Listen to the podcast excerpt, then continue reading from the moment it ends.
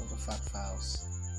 My name is Amotolani, and this is my second episode. And I hope you enjoyed the first episode. I hope you do. I hope you find it entertaining, enjoyable, and most importantly, you find it educational. Now, this one, I'm talking about accuracy and precision. And before I get into that, I watched a video of something similar to this, accuracy and precision, and they talked about what accuracy is and what precision is. And they give a very, very, very good story of a wicked lord and a man who is on the quest to save his son that has been held captive by this wicked lord. Now, what this wicked lord did was to tie his son to a tree and placed an apple on top of the boy's head and asked the father to prepare himself to shoot a single arrow to that apple that had been placed on top of the boy's head. If the man can successfully shoot this arrow to that apple without hitting the boy, then he can release the son for him and the son can go. So literally, the life of his own son is in his own hands, not even in the hands of the wicked lord anymore. Now he has a day to prepare. Now the final version of this story has been split into two. Version number one: a day before the event, the wicked lord stole his bow and replaced it with a very, very useless one that he can't use effectively, and he didn't even know that his bow has been replaced with a rickety one that is not even good enough. Mistakenly, he shot this singular bow straight into his son's forehead, killing the son instantly. Version number two: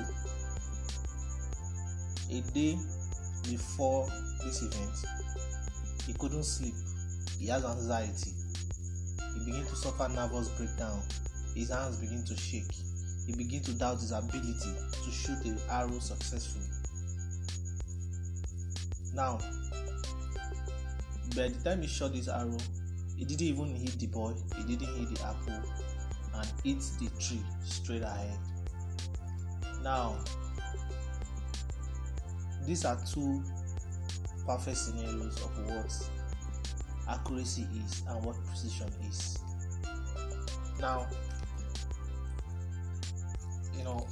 let me just give you a mathematical definition of what accuracy and precision is. Accuracy, I found this definition on Wikipedia actually. So accuracy refers to the closeness of a measured value to a standard or known value. You know what that simply means? It means how close you came to the correct result. When we are doing mathematics back then in secondary school, if your answer is, let's say, 2.49, what do? You approximate to 2.5. Now, know at the back of your mind that your answer is not 2.5. Your answer simply came close to 2.5. That is what I call accuracy, but that is not precision. Alright, so imagine you are working on a scientific experiment and you are supposed to get different values across board. First value you got 2.41, second value you got 2.43, third value you got 2.44. Now you didn't hit 2.5, but you were close to 2.5. That is accurate measurement, but not precise. So that's exactly what I mean by accuracy, right? So, but first and foremost, you have to understand that the idea of accuracy and precision came as the measurement of error, all right? How errors can be minimized or measured. So, accuracy is about the improvement of the tools, improvement of your skill in life. Now, I'm not even talking about how to pass exams now or how to carefully measure that tape rope. No, what I mean is whatever you do in life, whether in your skill, in your business, you should understand the accuracy of things. How do you apply accuracy to that job? How do you apply accuracy to that task that you have been given? All right. So it's about improvement of the tools that have been handed to you. It doesn't have to be physical tools. So it's about improvement, ability to calibrate and correctly train yourself on the tools you have been given. You understand? It's just like when you are an athlete, you know, like a basketballer, for example, or a footballer. Let me use a footballer, for example. You were asked to train yourself on how to correctly hit the ball in the top right corner of, you know, the net. Right now, you hit the first shot. The first shot hit the bar, bam, and went back. The top right corner, the bar of the top right corner, and it bounces back. If you hit the ball again, it bounces back. Now in different spots, but very close to the target. That is accuracy, but that is not precision. All right. If the ball is hitting too far from the target in different direction, that is neither accuracy nor precision. So, but here is another thing. If you are Let me rephrase that. What I mean is, if your ball is hitting so far from the target, but it's always the same, that is precision, but that is not accuracy. I'm rephrasing it now. So, but if your ball is so close to the target, so close, that is precision, but not accuracy. So, you can have, before I get to precision, you can have a synchronicity of your precision and your target at the same time. So you can be under the task where you can be precise and not accurate, and you can have a task where you can be accurate and not precise. All right. So if you understand what I'm trying to do, if you understand what I'm trying to say, you fully understand what I'm trying, where I'm trying to drive myself to. So if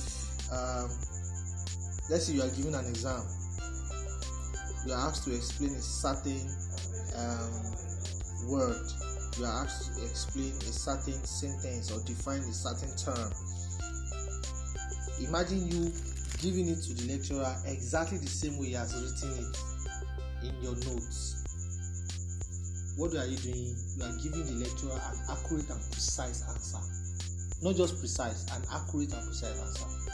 But if you have an idea of what the topic is about, that is precision. Alright? But not accuracy. But if you are just, you have this general understanding of a particular topic, but not in depth, that is accuracy and not precision. But if you have an in-depth understanding, that is precision and not accuracy. So I hope you understand what I'm trying to get at. So it's not about, I'm not trying to confuse you in any way. So I'm not giving definition for precision yet. So let me jump into precision right now. Precision refers to the closeness of two or more measurements to each other. What that simply means is how constantly you can get to the results using the same method. So you see what I'm telling you. So it means when you are so close and you are so close to the target all the time, you know, you are hitting close to the target. You are so close to the target each and every time. You are so close to the target. That is being precise. You understand? That's being precise. So what do? Precision can be improved. Precision can be improved. You know, so because when you improve your precision, you will not need to estimate. You will not need to approximate. You understand? So because precision has to do with two things. Now, these are the two things precision needs to. What you need to do to improve your precision level is about. Number one, ability to repeat, repeatability. You know, when you do something consistently, using, you know, when you do something, it's just like you practicing what kind of example can I use? Well, you are trying to improve your acting skill. For example, you are an actor, you are trying to improve your acting skill. First time around, you act, people are saying, oh, you did well but not enough. What you are doing, you are fine-tuning your precision skill. You are becoming precise in your method. Like what I'm doing right now, this podcasting thing I'm doing, I'm not there yet, I'm not perfect yet, but I'm heading towards that. I'm improving myself.